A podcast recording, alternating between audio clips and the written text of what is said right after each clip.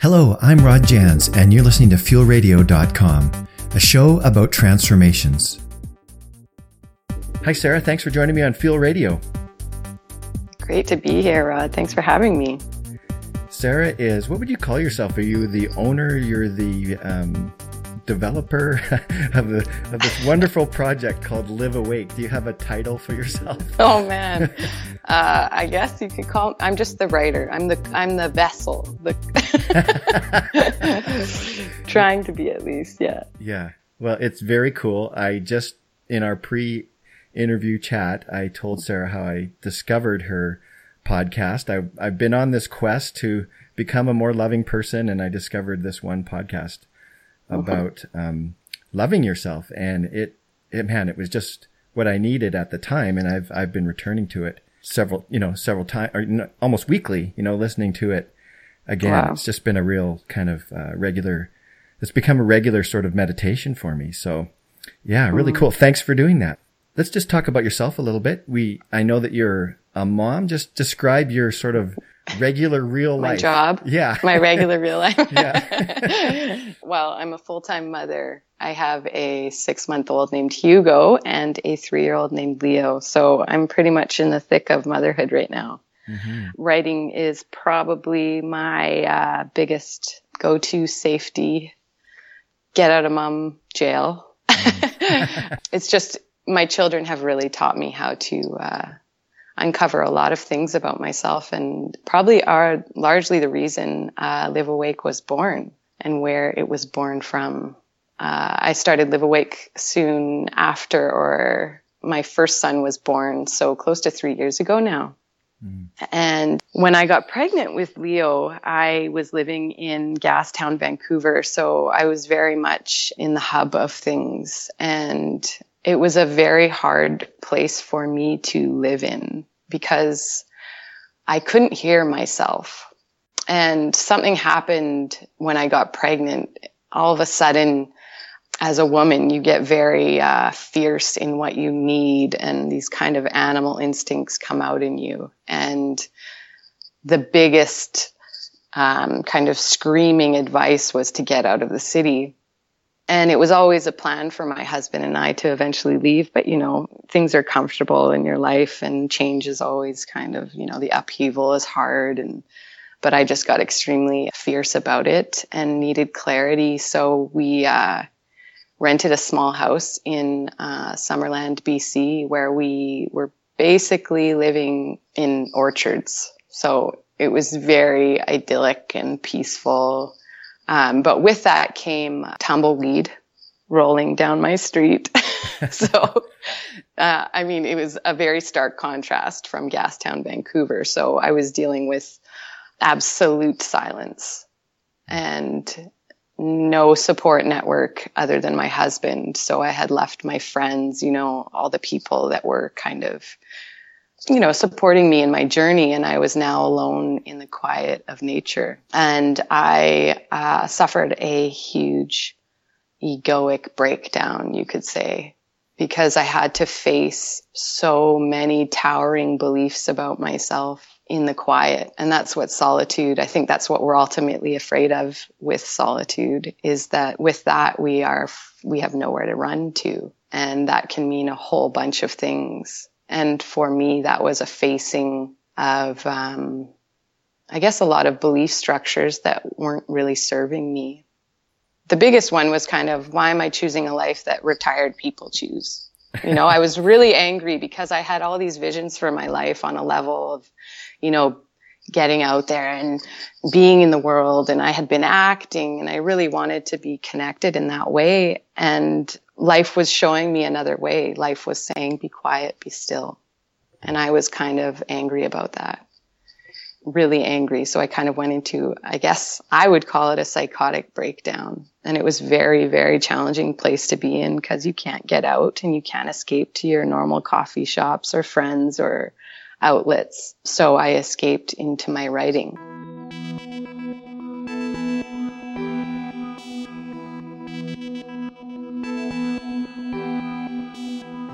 What happened with my writing was every kind of struggle that I hit, so every wall that I hit, I would start to write. So a lot of, you know, my episodes are on accepting change and surrender and kind of visiting the dark and the light, you know, the vacillating between the two.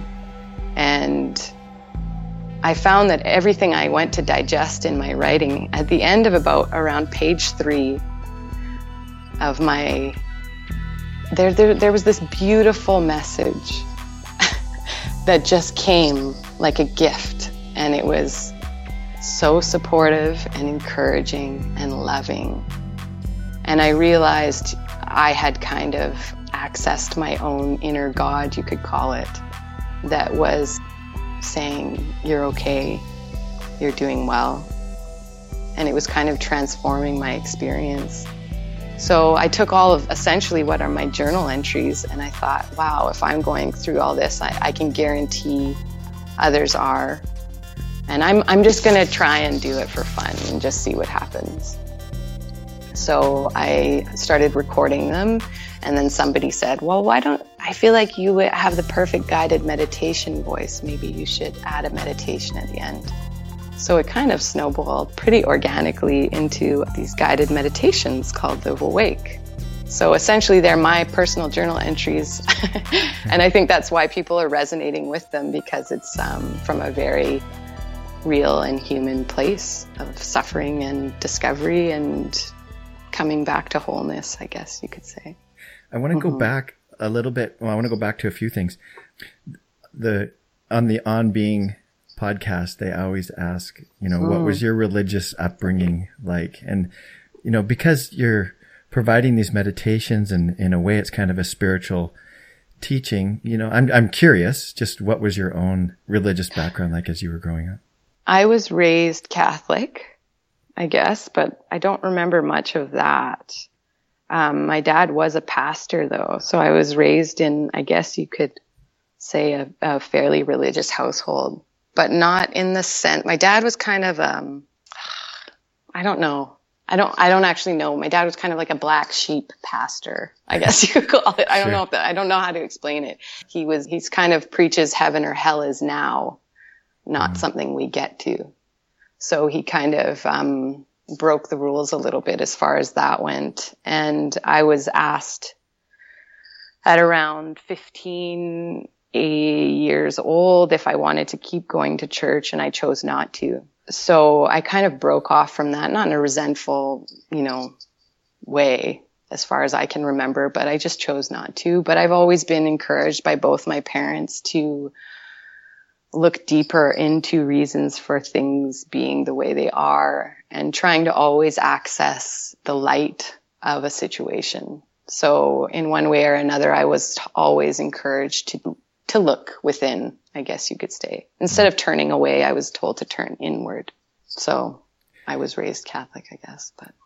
Were there some, like you're very, you seem to, to do what you've done, you have to be really open to that inner signal. And then it takes mm. a lot of courage to, mm-hmm. to, to follow it. And cause I think we all have these, these longings, desires, things that pop into our minds that, you know, we think, is that really the signal? Is that God? Right. Is that something I should follow? Mm-hmm. Were there mm-hmm. some significant markers along the way? Because, you know, I think sometimes people look at what think, you know, people who make the kind of moves that you make mm-hmm. and they go, Oh, Wow. They, they maybe assume that you received this message and you just did it. But were there some things, what, what led up to that? Were there some things along the way that you, you learned to trust your inner, your inner voice? I would say the biggest thing was, uh, years of not listening to it.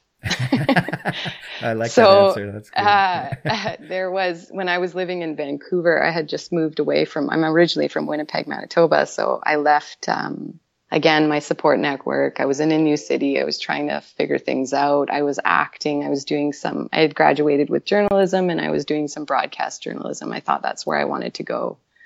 And I was always in pain at the end of, you know, some of my biggest success, like booking a broadcasting job or booking an acting job. I always felt this really deep emptiness that accompanied it. And I kept saying, well, this, I should be happy. This is great success. Why am I not happy? And there was always something that kept saying, there's something deeper. There's something deeper. I wasn't okay with living on the surface, I guess you could say. And I felt those things really just led me to live on the surface and it came really easy to me.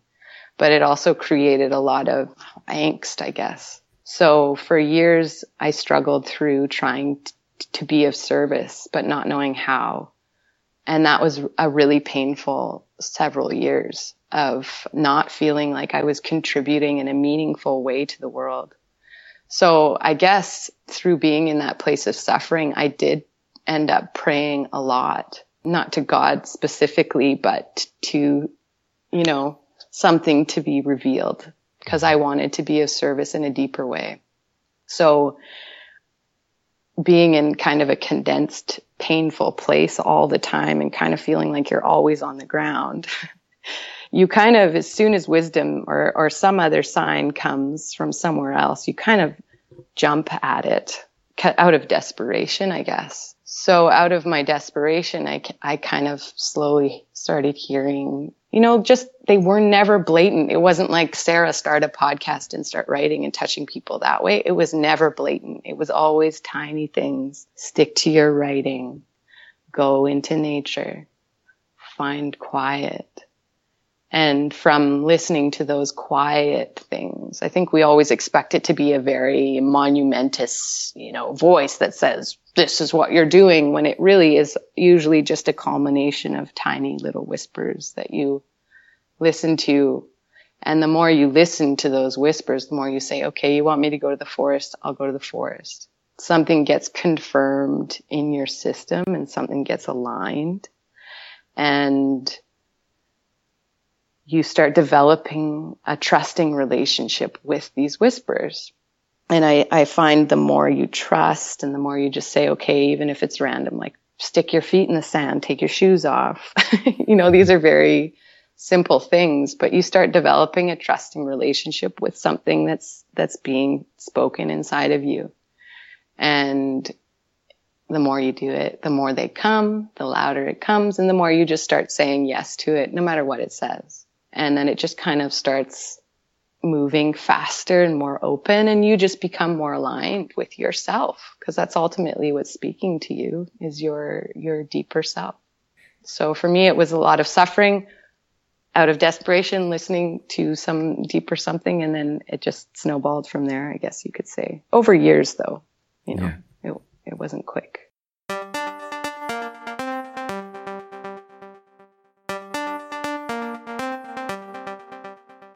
one of the questions I had written down and you've answered it, I think, is, you know, how do you come up with these beautiful podcasts? it sounds mm-hmm. like they, they come out of your life and you've, they come out of your, your writing and stuff like that. Is that, that, like you said, that is a way that you, you process your, your feelings mm-hmm. and, and, um, tell us just a little bit. Let's, let's get a little bit practical. Let's, let's okay. say you're, like for your next, uh, podcast. Mm-hmm. Do, do you have like a schedule? Are you just waiting for inspiration or? Okay, so just, this is the the tricky thing with my podcast. Yeah, I've had I've had writer friends say, "Well, no, you just have to sit down and write," because I've gone through um, large periods of not non-doing and non-listening and non-being able to hear. I think that's a natural part of the process for me. Mm-hmm. So it's not like you sit down and go to the grind. And for me, I've always written. It's always been my mode of uh, digesting an experience doesn't really come to an end for me until I've written it down. It's kind of like the resting place for me.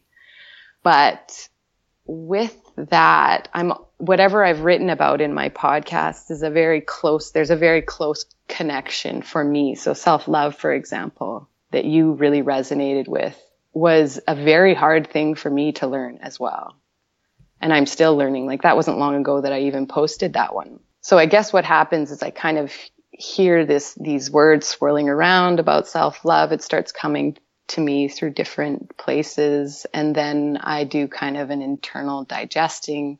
And then all of a sudden something just says, right. And it just floods out. So I've written most of my podcasts within, you know, 10 minutes, but it, it has to, it has to reach kind of a point of digestion in my life before I can write about it. Exactly. It germinates for a while and yeah. then like I'm almost looking for you know everything to start showing me it and and then all of a sudden it just gets clear and then I go and then it's there for everyone to read or listen to. So this message of being okay, I like that. That's also a recurring mm. message for me too. Um, mm-hmm. Can you tell us a little bit more about that? I'll tell you. I, will tell you. Just I'll share with you just a brief experience Good. that I've had. Is Good. I, I love that. I mentioned Tara Brach before mm-hmm. in, in, our in our pre-interview conversation, mm-hmm. and uh, she does this thing where you envision your future self and what would your future self, um, you know, say to you mm. in certain situations or um, different things that you're feeling. You know, she does these guided meditations, and it's usually something like uh, dealing with a difficult person in your life or something like that. Mm-hmm. And so anyways, my future self has, when I've done these meditations a couple of times, uh, has said to me, it's going to be okay and you're okay. Mm-hmm. So, and, and you know how these things work. As soon as you mm-hmm. hear that, it's like your life flashes before your eyes. mm-hmm, mm-hmm. And actually, you know, the last time this happened, I was thinking of a person who um, I'm having a difficult time with, mm-hmm. and they make me feel like I'm not okay, like I don't measure up, and I, mm. I, feel like I've never measured up in this person's eyes, and I feel like I never, I, I kind of given up hope. Like, yeah, I get that. Yeah, it's it's it's never going to happen. So but you keep trying, don't you, Rod? yeah. Well, it's quite something for my future self to say that. And then now it's like, okay, now I have a tool. Like every time I think of that person, I think it's going to be okay, okay, and I'm okay, you know? Or yeah. if there's something else in my life that brings up a similar feeling that that person emotes in me, mm-hmm. I, I can practice that really quickly too and just rest in that. I call it, I think this being okay is mm-hmm. unconditional love. So, you know, totally. what, what was that, if you don't mind sharing, like what was that experience like for you? It sounds like it was really a pivotal message or experience in your life. Mm-hmm. I think I was fighting and resisting everything so much so that I just hit rock bottom. And when you hit rock bottom, something really beautiful happens. All of your defenses are down you know, your ego is maimed. You're, you know, you're really just receptive and the earth is an extremely good place to lie down. So I think when people hit the ground and they think, you know, this is a place of great despair, it's really not. I think it's when you're probably in your most open, uh, receptive self because you've just let everything go and then and then something speaks to you. And i think that's your your higher self that you're speaking of your future self so to speak. Yeah. and i mean you all know we all know about having those types of experience like think about i love thinking about when my son was first born and how i was literally in um, you know panic and shock for a good six months i would say and then I, you know, he was a year old and I look back at it and I can't even remember the panic and shock. So, you know, there's a part of you that's, that knows, you know, eventually I'm going to look back at this experience and be okay and not even have, you know, a response to it. So how can I access that okayness now? If this is all going to be a memory at some point, you know, you might not be able to even remember this conflict you have with said person you're speaking about in the future. So how can we access that now? Because that's the ultimate truth, right? Whenever, so, I mean, that's what I, I always try and practice is this is eventually going to be a memory. Why am I giving it so much power now? And why am I letting it kind of control my peace and my my pleasure for life because eventually it's all just going to be okay and it already is okay you know it's already it's already you know it's just the story that we tell about it that gives it power and makes it not okay if that makes sense i don't know if i'm being too vague here but mm-hmm. i'm tracking with you okay okay good i hope Um, it's a um, practice for me too. Yeah. I guess is what I'm trying to say. It's a continual practice.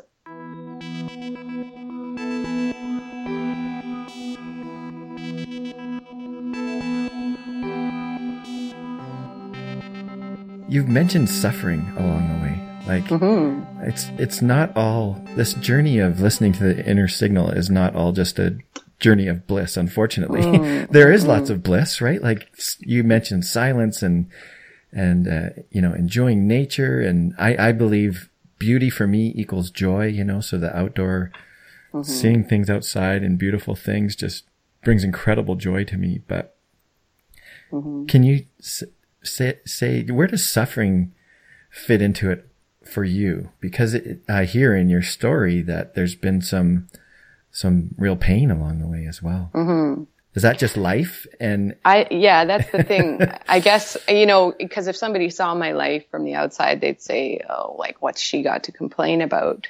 And, you know, on the, the grand scale of things, I have, I have no real massive hardship, but I think suffering and bliss are almost totally connected. They're hand in hand. so I don't think we can have one without the other. Thich Nhat Hanh, I don't know if you've ever heard yeah, of him. He's a great poet. He yeah. says, you know, if he had a child and, and somebody said, uh, your child could be born into a world there was no suffering, would you, would you want that? And he said, absolutely not. Um, because the suffering is the part, you know, is just as much the bliss as it is, you know, the suffering. And I don't mean suffering like pain, like suffering to me is just, uh, a disharmony with my higher self. So on a level, I'm in constant suffering.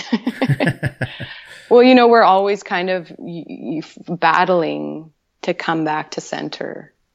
And that to me is suffering because I don't like living in the untruth of who I am. That's really hard for me. And because I know there is two of me, that creates suffering because every time I choose to be in my, my, my suffering self, I know there's a higher self that I'm not choosing, right? So that creates a disharmony and a suffering within me. So every time I choose to fight my husband or every time I choose to yell at my son, I know that's creating suffering for me because I'm aware of a higher part of me that would not be doing these things and it it kind of goes hand in hand with awareness, doesn't it? I like what you say. Totally. It's the untrue. What's mm. untrue? I, I love that how you phrase that. I I don't like living with what's untrue about me. Yeah. Yeah. That's, yeah. That's no. That's what creates the suffering, right? And I think yeah. we all know that. I think we all know when we start engaging with the untruth.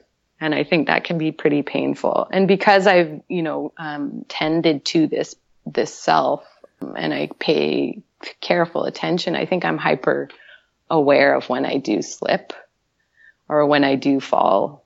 So, you know, the suffering gets magnified. But no, there hasn't been any major, you know, moments of suffering. Like I haven't been addicted to anything and I haven't had to go through stuff like that. But on a level, we're all, you know, we're all suffering. We're, there's no difference in any one of us. So maybe I'm just more in touch with it. you mentioned Thich Nhat Hanh. Who are some of your teachers? Who are people that you read or listen to or yeah look hmm. up to? Hmm. Thich Nhat Hanh is definitely one of them. I don't know what it that man has done, but every time I hear his voice, it's just like, whoa, you're just done.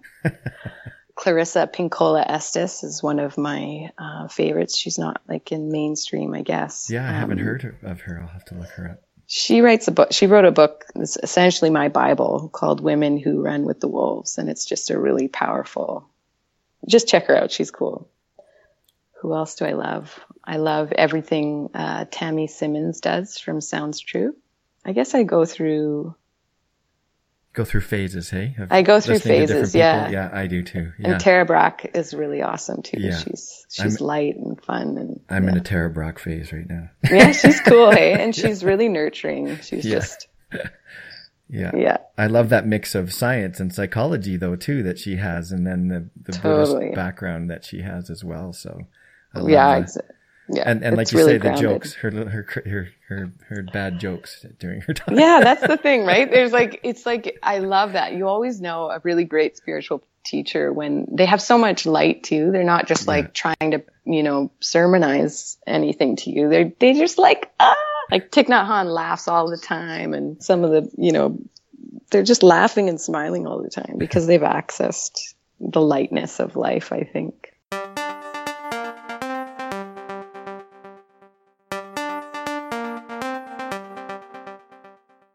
Well, yeah. as we begin to wrap up, I just have a couple more questions, and just mm-hmm. this is maybe kind of a heavy one, but do it, do it. I'm there. All right. What does it mean to you to live awake?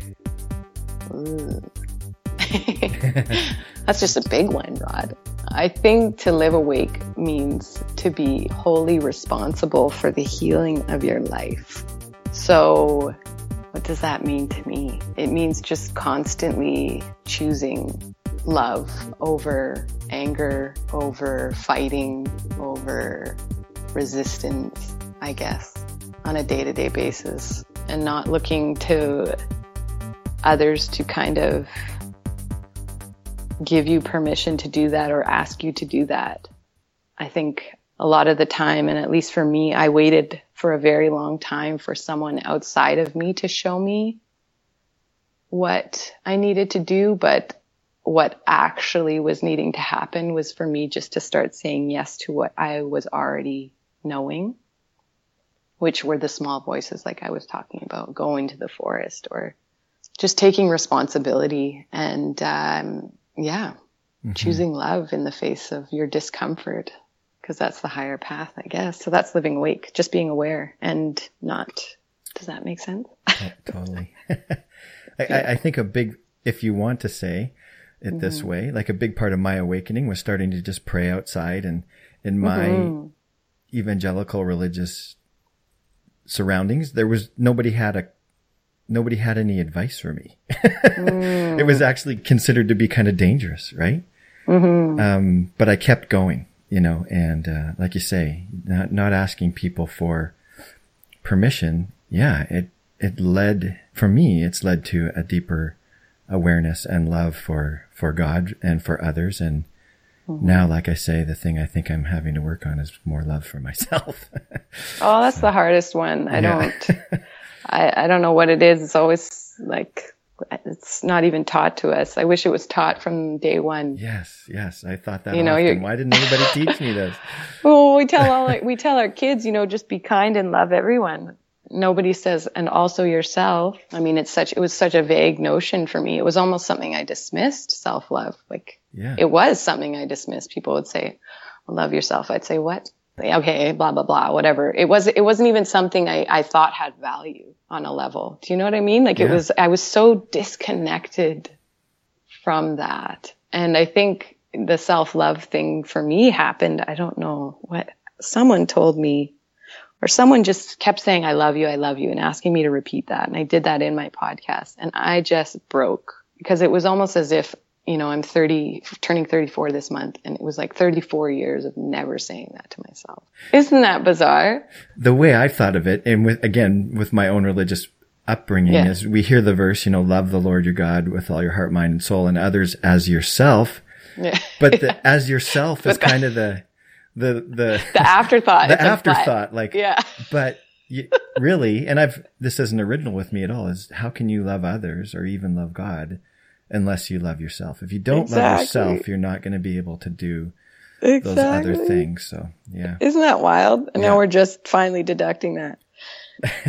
but that's the beauty of the spiritual journey because I think that's what it all everything leads to that you know, you realize your pain with your spouse or your children is usually translated into some sort of pain you're not addressing in yourself. Totally. And that's where it started for me was just pain exactly. with my spouse was I, right. You know, I know just... I, I want to love her more, but I, I, I couldn't because I realized that it was my own thing. Mm-hmm. I wasn't loving myself enough first. So yeah. Yeah, and I and that's how I first discovered that after I had fully given myself a really good love down, maybe my first one ever. Mm-hmm just saying I love you till I cried.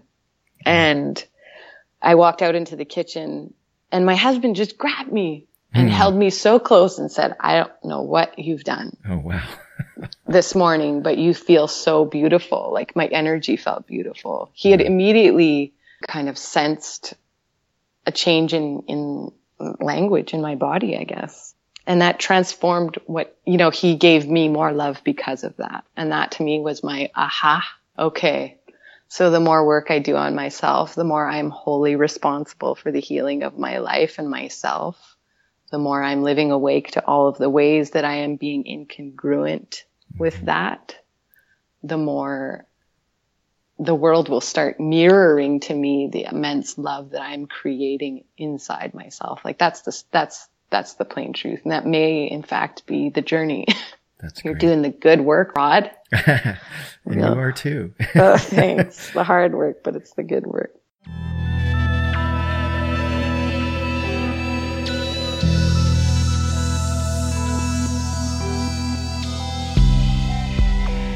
So, also in our pre-interview, we talked about. I warned you that I was going to ask you where this project was going, and you don't really know. But now you've had about thirty minutes to think about it. but you oh, probably shoot. haven't been thinking. I have not. It. I've been so engaged, Rod. Okay. It sounds uh, like it sounds like you're just intuitively going yes. along, and where it go where it goes, it goes. Exactly. I'm yeah. I'm going to continue writing. I've I've felt a little bit of a nagging to um, take it somewhere else. So I'm not sure. Uh, it may look more like a program. I think that's what I might work on. Mm. Is um, I've been toying with the idea of uh, a program that helps connect us back with our feeling bodies because I think that's what we're so disconnected from. So I think we come in to the earth into form, into body as little babies, and we kind of brace against life because it's so big and we don't know what we're doing and it's a way of managing things and we're just not taught to open back up again. So I think I might want to do a little program on that. I love that. I was going to ask, that was one of my questions. I was wondering if you were teaching anyone or spending time with people because I'm sure you have a, an amazing presence and, um, I wonder if you were no, but I mean, it's, percol- it's percolating. Yeah. It's happen. It's it's slowly happening. It's so funny. I was I don't know where you found my uh, my podcast, but uh, Insight Timer is it was an Insight, app. yeah, it was on in the yeah. Insight Timer. Yeah. Um, and since then, it's just like exponential growth um, as far as my reach, and it's been really beautiful because it's people all over the world, and it's now a few of my episodes are being translated into three different languages, so that's wow. really cool. Oh, but my I went to my mailbox, and I live like secluded, like I'm up on I have a hundred acres in Salmon Arm up on a hill. And I barely see anyone but my mail lady and my kids and, you know, and I go down to the mailbox and she says, I was at a massage the other day and someone kept talking about this live awake meditations and I Googled it and I saw that it was you. So it's even, it started to hit Salmon Arm. so we'll neat. see where it goes. We'll see. How does that make you feel when it comes full, full, all when the way around back. like that? Yeah uh, pretty, du- uh, you know, it's shocking. It's yeah. like, whoa, what? Yeah. I mean, because I, it's just bizarre. It's, it's just, it was my own personal work that's touching a lot of people, which I'm very grateful for. We're all so connected. I mean, the suffering we're talking about is so universal.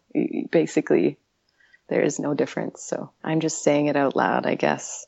Well, I've got you. I got to ask you this question too. Like, mm-hmm. what's, what's a typical day in your life like? Like, how are you guys sustaining yourself? Did your husband, it sounds like you, you both would have had to have left the work that you were doing. So how are you um, surviving? that's a good question. Barely. No, no. Um, my husband is, he's a developer and he owns a restaurant, in Whistler actually. So he's kind of, but he's originally a ranch boy from Merritt. So he's always had uh, a desire to be out in nature. So we've kind of just made it possible to do this but I mean, we're always problem solving and trying to figure out new ways. Um, but I am just a mother. I mean, I am a mother, not just a mother. not just a mother, yeah. But we're finding, I mean, we're trying to figure it out. Day to day is just me and my boys really writing when I can. Yeah. Well, mm-hmm. I, I really have the sense that this is going somewhere. Not that it has to, but I'm sure you're going to have more people knocking mm. on your mm. door and asking you to do things. And, uh, you really have a, you really have a gift. You have a gift of writing and, I'm glad someone told you that you have a very um, meditative voice because I think that's a well. it's I think it's important. Like it, it's helpful. Oh, yeah. If people are trying to meditate, I think sometimes when they're doing guided meditations, the voice can kind of get in the way, but yours doesn't. Yours, your voice. Oh, voice. thank really, you. You've you've got it. You've got a natural. It's natural. just it's just there. you've got yeah. a natural gift there. Yeah, it's awesome. Yeah. Yeah, voice is a big thing. So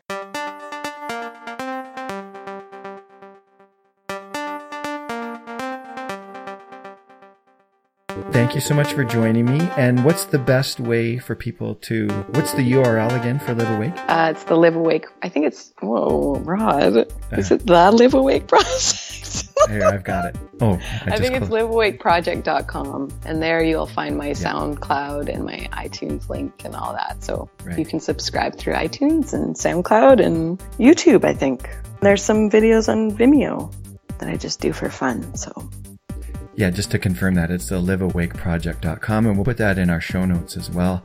mm, thanks, and also, if you mentioned the Insight timer, that's been Mm-hmm. a real blessing to me. And so, if people want to look you up there, they can just Yeah, search for Live Awake. Search Live Awake on Insight Timer. It's a great app if Yeah. you're looking for all sorts of things. Yeah, we've mentioned Tara Brach in the course of this uh, Mm-hmm. discussion today, and she's on there as well. So yeah, just- Yeah, they've got Eckhart Tolle and Yeah. lots of stuff. yeah. Mhm. Totally not a big meditation guy, but he does. He, No, he's funny to listen to though. He's just so he's just so cute. I love he, him.